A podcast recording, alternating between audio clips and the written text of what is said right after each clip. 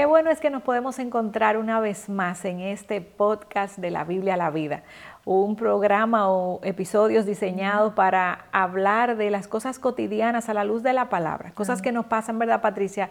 Día a día. Queremos saludarte donde quiera que estés. Sabemos, Patricia, que nos escuchan desde... Argentina, Chile, Bolivia, eh, nos da mucho gozo saber que todas ustedes aunque sea a la distancia, podemos estar conectadas. Y que la iglesia, que somos todas nosotras, estamos juntas en esto. Ahí cerquitas, por lo menos a través de este podcast. Y damos gracias por la tecnología que nos acerca. Así que un abrazo a todas y quisiéramos oír de ustedes, así que te animamos a entrar a las plataformas que tenemos para conectarnos, Instagram, el canal de YouTube de Coalición por el Evangelio, para que tú por ahí nos escribas y veas los podcasts, los comentes y, y estemos más conectadas de lo que pudiéramos estar por la distancia. Así, que bienvenidas y Patricia, una vez más aquí, ¿cómo estás? Yo estoy muy bien, gracias a Dios. Qué eh, bueno. contenta de poder compartir otro episodio más y compartir otro tema que habla eh, a nuestras vidas y del que todas, Charvela, somos responsable. Quizás tú ves el título porque se ve el título al principio, ¿verdad? Ah, claro. Y tú dices, no, eso no tiene nada que ver conmigo, yo voy, mejor escucho otro episodio. Antes de que te vayas, yo te animo, quédate aquí, porque esto que vamos a hablar ahora tiene que ver contigo, tiene que ver conmigo, tiene que ver con nuestra naturaleza eh, y a veces no nos damos cuenta de qué tanto tiene que ver con nosotros. Pero hay una frase, Charvela, que probablemente tú la has dicho, yo la he dicho, eh, la escuchamos mucho en los niños también de cierta edad, y es la ah. frase, eso no es justo. Eso no, es justo, no, no, eso no es justo, eso no es justo. Eh, yo tengo uno de mis hijos ya entró en la edad donde la quiere usar con frecuencia la palabra y a veces yo con amabilidad y a veces no con tanta amabilidad le explico lo que no es justo de verdad. Pero es algo que nosotros usamos mucho porque nosotros tenemos este sentido de justicia en nosotros. Todos nosotros tenemos un sentido de justicia. El problema es que nuestro sentido de justicia está manchado por el pecado y a veces es bien abstracto. Tenemos un sentido de justicia bien claro cuando se trata de algo que nos están haciendo a nosotros o nos están haciendo algo más. Pero como que se pone medio borroso ese sentido de justicia cuando se trata de algo en lo que nosotras no estamos siendo verdaderamente justas. Y ahí las cosas cambian. Por ejemplo, yo quiero ilustrarte algunos ejemplos. Nosotros quisiéramos que el gobierno obre con justicia, ¿verdad? Y eso es algo que todos queremos y que debería ser así, es su responsabilidad. Pero yo como individuo me voy en los semáforos en rojo desde que tengo la oportunidad. Yo quiero que el gobierno sea justo, pero yo como, como ciudadana no obro en justicia. Yo quiero que haya una educación justa para todos, todo el mundo que tenga una buena educación, pero yo no extiendo mi mano para ese niño que está cerca de mí, al que yo puedo contribuir en esa educación, comprando sus útiles escolares, por ejemplo. Yo quiero que el gobierno haga eso, pero yo como ciudadana no obro con justicia aquí. Queremos, por ejemplo, que no haya corrupción, que la corrupción sea erradicada y eso es justo genuinamente, pero yo como ciudadana entonces no pago mis impuestos. Entonces yo veo la justicia, eh, queremos, por ejemplo, que, se nos pague un salario justo. Eh, y que al otro se le pague un salario justo, pero quizás yo soy una empleadora y yo a los que están por debajo de mí yo no pago un salario justo. Entonces nuestro sentido de justicia está como que bien claro cuando se trata de lo que el otro tiene que hacer, pero cuando se trata de nosotros no lo vemos de la manera correcta. Eh, le ponemos el espejo de la justicia al otro y cuando me tengo que mirar yo me voy corriendo y evito completamente el tener que evaluar mi vida a la luz de la justicia. Y en el libro de Filipenses nosotros encontramos, Charvela, un, un pasaje, un versículo bien conocido que yo te voy a leer y nos habla de esta precisa cualidad de la justicia. Dice, por lo demás, hermanos, todo lo que es verdadero, todo lo digno, todo lo justo, todo lo puro, todo lo amable, todo lo honorable, si hay alguna virtud o algo que merece elogio, en esto medite. Y, este versículo nos habla de cómo todo aquello que nosotros pensamos y meditamos es importante para Dios, porque la Biblia enseña que nosotros somos renovados por medio de la transformación de nuestra mente, de nuestro entendimiento. O sea que aquello en lo que yo medite, invierta mi tiempo meditando, va a determinar la manera en la que yo vivo. Eh, hablo, A.W. Tozer decía que un ídolo de la mente es tan ofensivo para Dios como un ídolo de nuestras manos. Entonces aquello que yo medito, aquello que yo contemplo, va a determinar el rumbo de mis acciones, el rumbo de mi manera de actuar y cómo yo respondo a cada circunstancia de mi vida. Y eso incluye el llamado aquí en Filipenses 4.8 a pensar en todo lo justo, como parte de esas características que deben adornar mi manera de, vivir. Y a la luz, Patricia, de ese versículo de Filipenses 4, muchas se pudieran preguntar, pero ¿qué es lo justo? Y es bueno como definirlo. Claro. Y, esta sería una definición de, lo que es justo.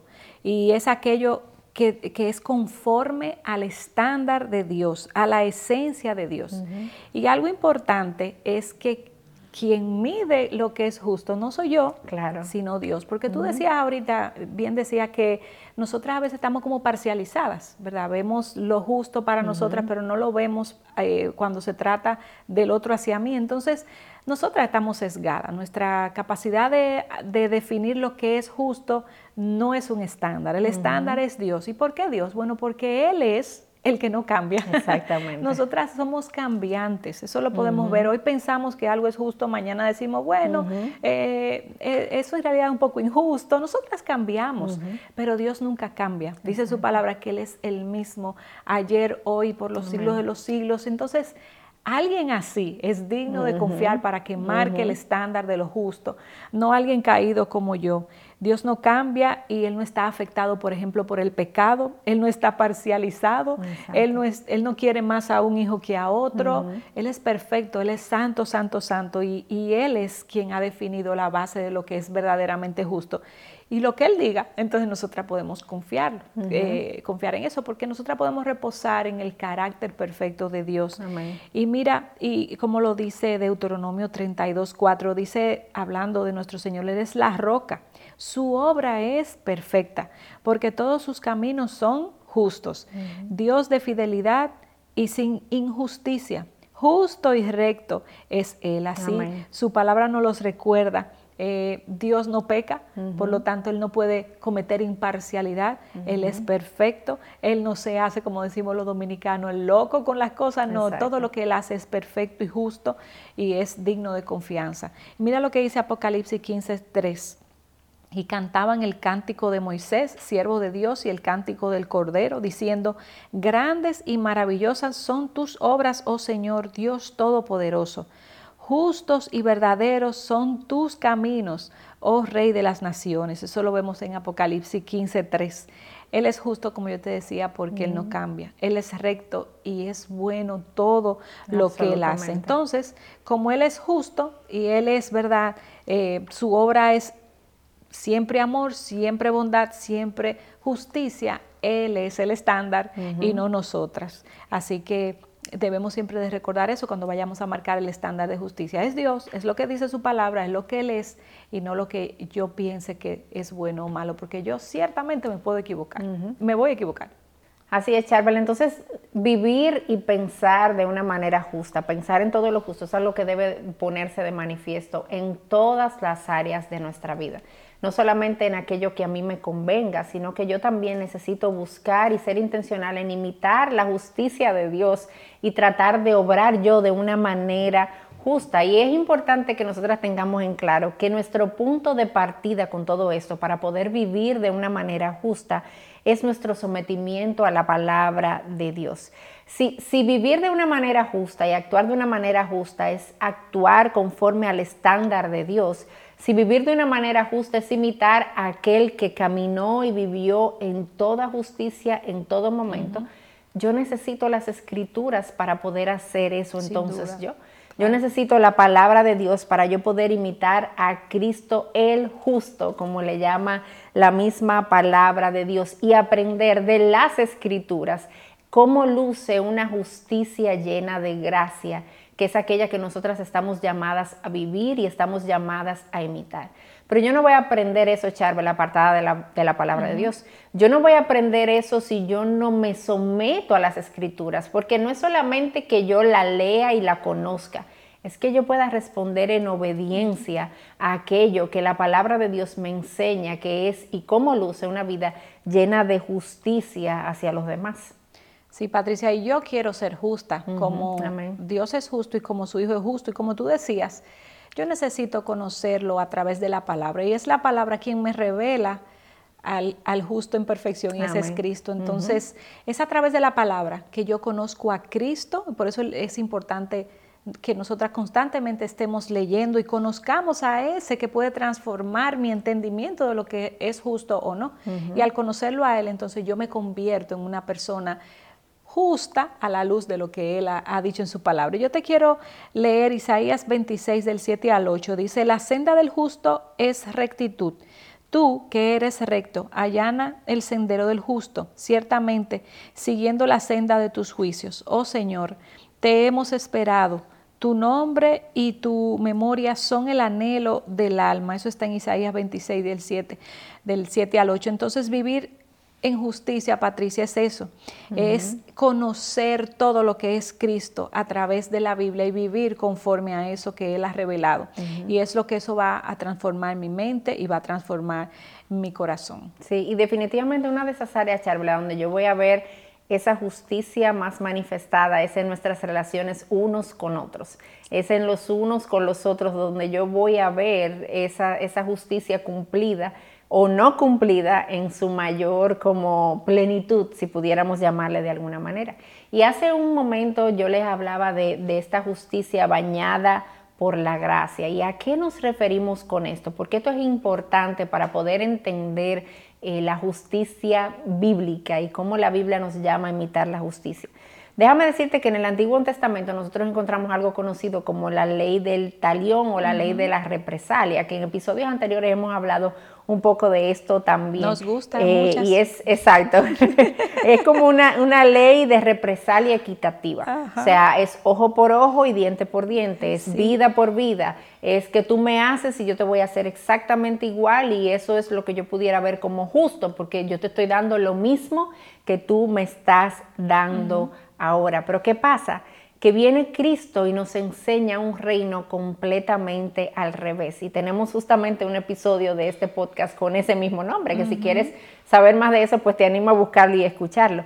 Pero oye lo que dice Lucas 6 del 27 al 30. Dice Jesús hablando, pero a ustedes los que oyen les digo, amen a sus enemigos, hagan bien a los que los aborrecen Bendigan a los que los maldicen, oren por los que los insultan. Al que te hiere en la mejilla, preséntale la otra, y al que te quite la capa, no le niegues tampoco la túnica. A todo el que te pida, dale, y al que te quite lo que es tuyo, no se lo reclames. Y en estos versos, Charvela, nosotros podemos ver ese sentido de justicia al que Cristo nos llama. Y la justicia en la que nosotros podemos vivir imitando a Cristo es aquella que puede ver al otro como superior a sí mismo.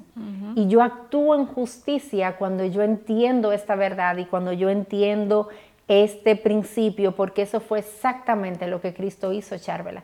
Cristo vino el justo a morir por el injusto. Cristo vino a sacrificarse por alguien que no es digna, como lo soy yo, pecador al fin, culpable al fin. Pero Cristo me modela un concepto totalmente diferente.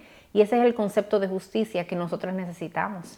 Y Patricia, el amor a ese sacrificio que Él hizo por nosotros en la cruz, que nos ha imputado su justicia, valga la redundancia, que nos ha hecho justa delante de Él y nos ha dado la salvación, por amor a eso, nosotras debemos de hacer todo lo posible que esté en nuestras manos por ser como Él, aplicar eh, sus mandamientos a nuestras vidas y modelar una vida que le agrade a Él. Pero en forma práctica, yo sé que quizás estos dos ejemplos que voy a traer a muchas de ustedes le va a resultar familiar. Sé que ha pasado en mi vida, en tu vida, situaciones donde tú has sentido que alguien, por ejemplo, quiere destruirte, quiere hablar mal de ti, quiere eh, decir cosas que no pasaron y tú lo que sientes es, yo voy a eh, responder, yo voy a accionar en contra de esa persona, pero se nos olvida que Dios está en control y que Dios en su tiempo va a obrar y va a sacar a la luz todo lo, lo, que es verdad. Entonces, en vez de nosotras responder mal por mal, que nos encanta eso, lo que nosotros debemos de esperar en que Dios haga justicia y actuar de forma eh, cristiana, de forma eh, congruente con, el amor que se nos llama a tener aún hasta nuestros enemigos. Otro ejemplo es, por ejemplo, cuando alguien pues te insulta eh, o, te, o, te, trata de una manera injusta, tú lo que quieres es venganza de una vez, tú lo que quieres es pagar ¿verdad? Que esa persona pague lo que te hizo. Pero ninguna, en ninguna de estas dos situaciones Cristo es glorificado porque tú lo que estás es actuando con la misma bajeza que la otra persona. ¿Dónde está el cristiano que se enaltece y soporta y da la otra mejilla y espera en el Señor? Eh, esto es, son personas, si yo actúo respondiendo, son dos personas a un nivel de te doy y tú me das y nunca vamos a resolver el problema. ¿Dónde está Cristo siendo glorificado? ¿Dónde está Cristo siendo mostrado? Entonces es ahí, en esos momentos prácticos donde yo decido, bueno, mirar a la cruz y decir, aquel que dio su vida por mí, me ha eh, hecho entender que Él es quien hace justicia en su tiempo y en su forma y que yo tengo a veces que menguar para que Él crezca y dejar que Él al final resuelva las situaciones y suya es la venganza, dice la palabra. Exactamente. Tú sabes, Charvela, que yo recuerdo una experiencia eh, que yo viví donde yo estaba conduciendo en mi país, aquí donde estamos, ¿verdad? Aquí. Entonces, eh, en la vía que yo iba venía una persona en vía contraria y esa persona en vía contraria ocasionó todo un entaponamiento oh, grandísimo. Ella estaba, ella y yo estábamos una frente a la otra. Yo en mi carril, el que a mí me correspondía, y ella en el que no le tocaba estar. Y esa persona comenzó a tocarme la, bocina, decimos aquí, comenzó a pelear conmigo y yo me quedé sentada con este sentido de justicia y yo dije, yo de aquí no me voy a mover, quien se va a mover es ella. Pero ¿qué pasa? Yo podía dar reversa, yo podía echarme hacia detrás para que ella pudiera pasar y terminar lo que estaba haciendo, pero yo quise convertirme en una justiciera, entre comillas, y decir, bueno, ella es la que está mal, ella que resuelva. Pero yo no actué de la manera correcta, yo no fui justa, porque a pesar de que ella estaba equivocada, yo reaccioné de una manera injusta, porque en mi sentido de falsa justicia, yo estaba perjudicando a todo el que estaba ahí a mi alrededor, simplemente porque yo no quise ceder. Eh, y no quise ver al otro como superior a mí mismo, a pesar de que esa otra persona era la que estaba equivocada en ese momento. ¿Y dónde queda la gracia también, Patricia? Cuando tú vas a derramar ese, esa cubeta, ese, ese eh, caño, le decimos esa aquí, gracia, de, gracia. ese baño de gracia sobre el otro. Te equivocaste, pero aún así yo te concedo la misma gracia que Dios me concede. Claro, definitivamente. Esa gracia nosotros tenemos que estar disponibles a mostrarla y eso es justo también. Ahora, yo quiero, hay algo que aquí quisiéramos aclarar y es que definitivamente hay injusticias cometidas hacia nosotras también. Cosas, hablamos de cosas serias, de cosas que por las que somos profundamente heridas, cosas que están profundamente mal y en ningún sentido estamos queriendo decir que lo que te estamos llamando ahora a hacer es dejar que el mal avance. Aguanta todas las injusticias, no hagas absolutamente nada, que el mal avance y quédate tranquila. Eso no es lo que te estamos llamando a hacer, porque hay circunstancias, Charvela, donde obrar de una manera justa va a implicar que yo acuda a la justicia instituida por Dios aquí en esta tierra. Y yo acuda a otros medios porque lo que está ocurriendo no es algo tan sencillo como que otra persona está en vía contraria y yo no. Hay cosas, hay injusticias mucho mayores que van a requerir que mi actuar justo implique con un corazón que no busca la venganza, con un corazón que quiere la gracia y que la gracia reine, que yo vaya al otro, que yo vaya a los medios de justicia provistos por Dios en esta tierra también. Y que yo, en medio de esas circunstancias que quizás tú te encuentras en una de ellas, tú puedas esperar a que, como dice Santiago, el Rey justo está a la puerta. Cristo va a volver, mi amada hermana, y Él va a hacer justicia y Él va a arreglar todo lo que no está funcionando bien aquí, todo lo que está roto, todo lo que está dañado, toda injusticia. Él va a tomar cartas en el asunto y esa es una esperanza en la que nosotros podemos descansar con un corazón que quiera honrarle en todo momento y buscar una justicia que le sea de agrado a Él. Así, para cerrar, lo que te queremos animarte es a hacer lo que dice Filipenses, en pensar en todo lo justo. Y tú te dirás, pero ¿cómo lo hago? Bueno, ya tú tienes todas las herramientas porque aquel que murió por ti en la cruz puso en nosotras la tercera persona de la Trinidad que nos capacita para cumplir todo lo que Él nos ha mandado. Así que te animo a que camines por el Espíritu y no de des lugar a los deseos de la carne.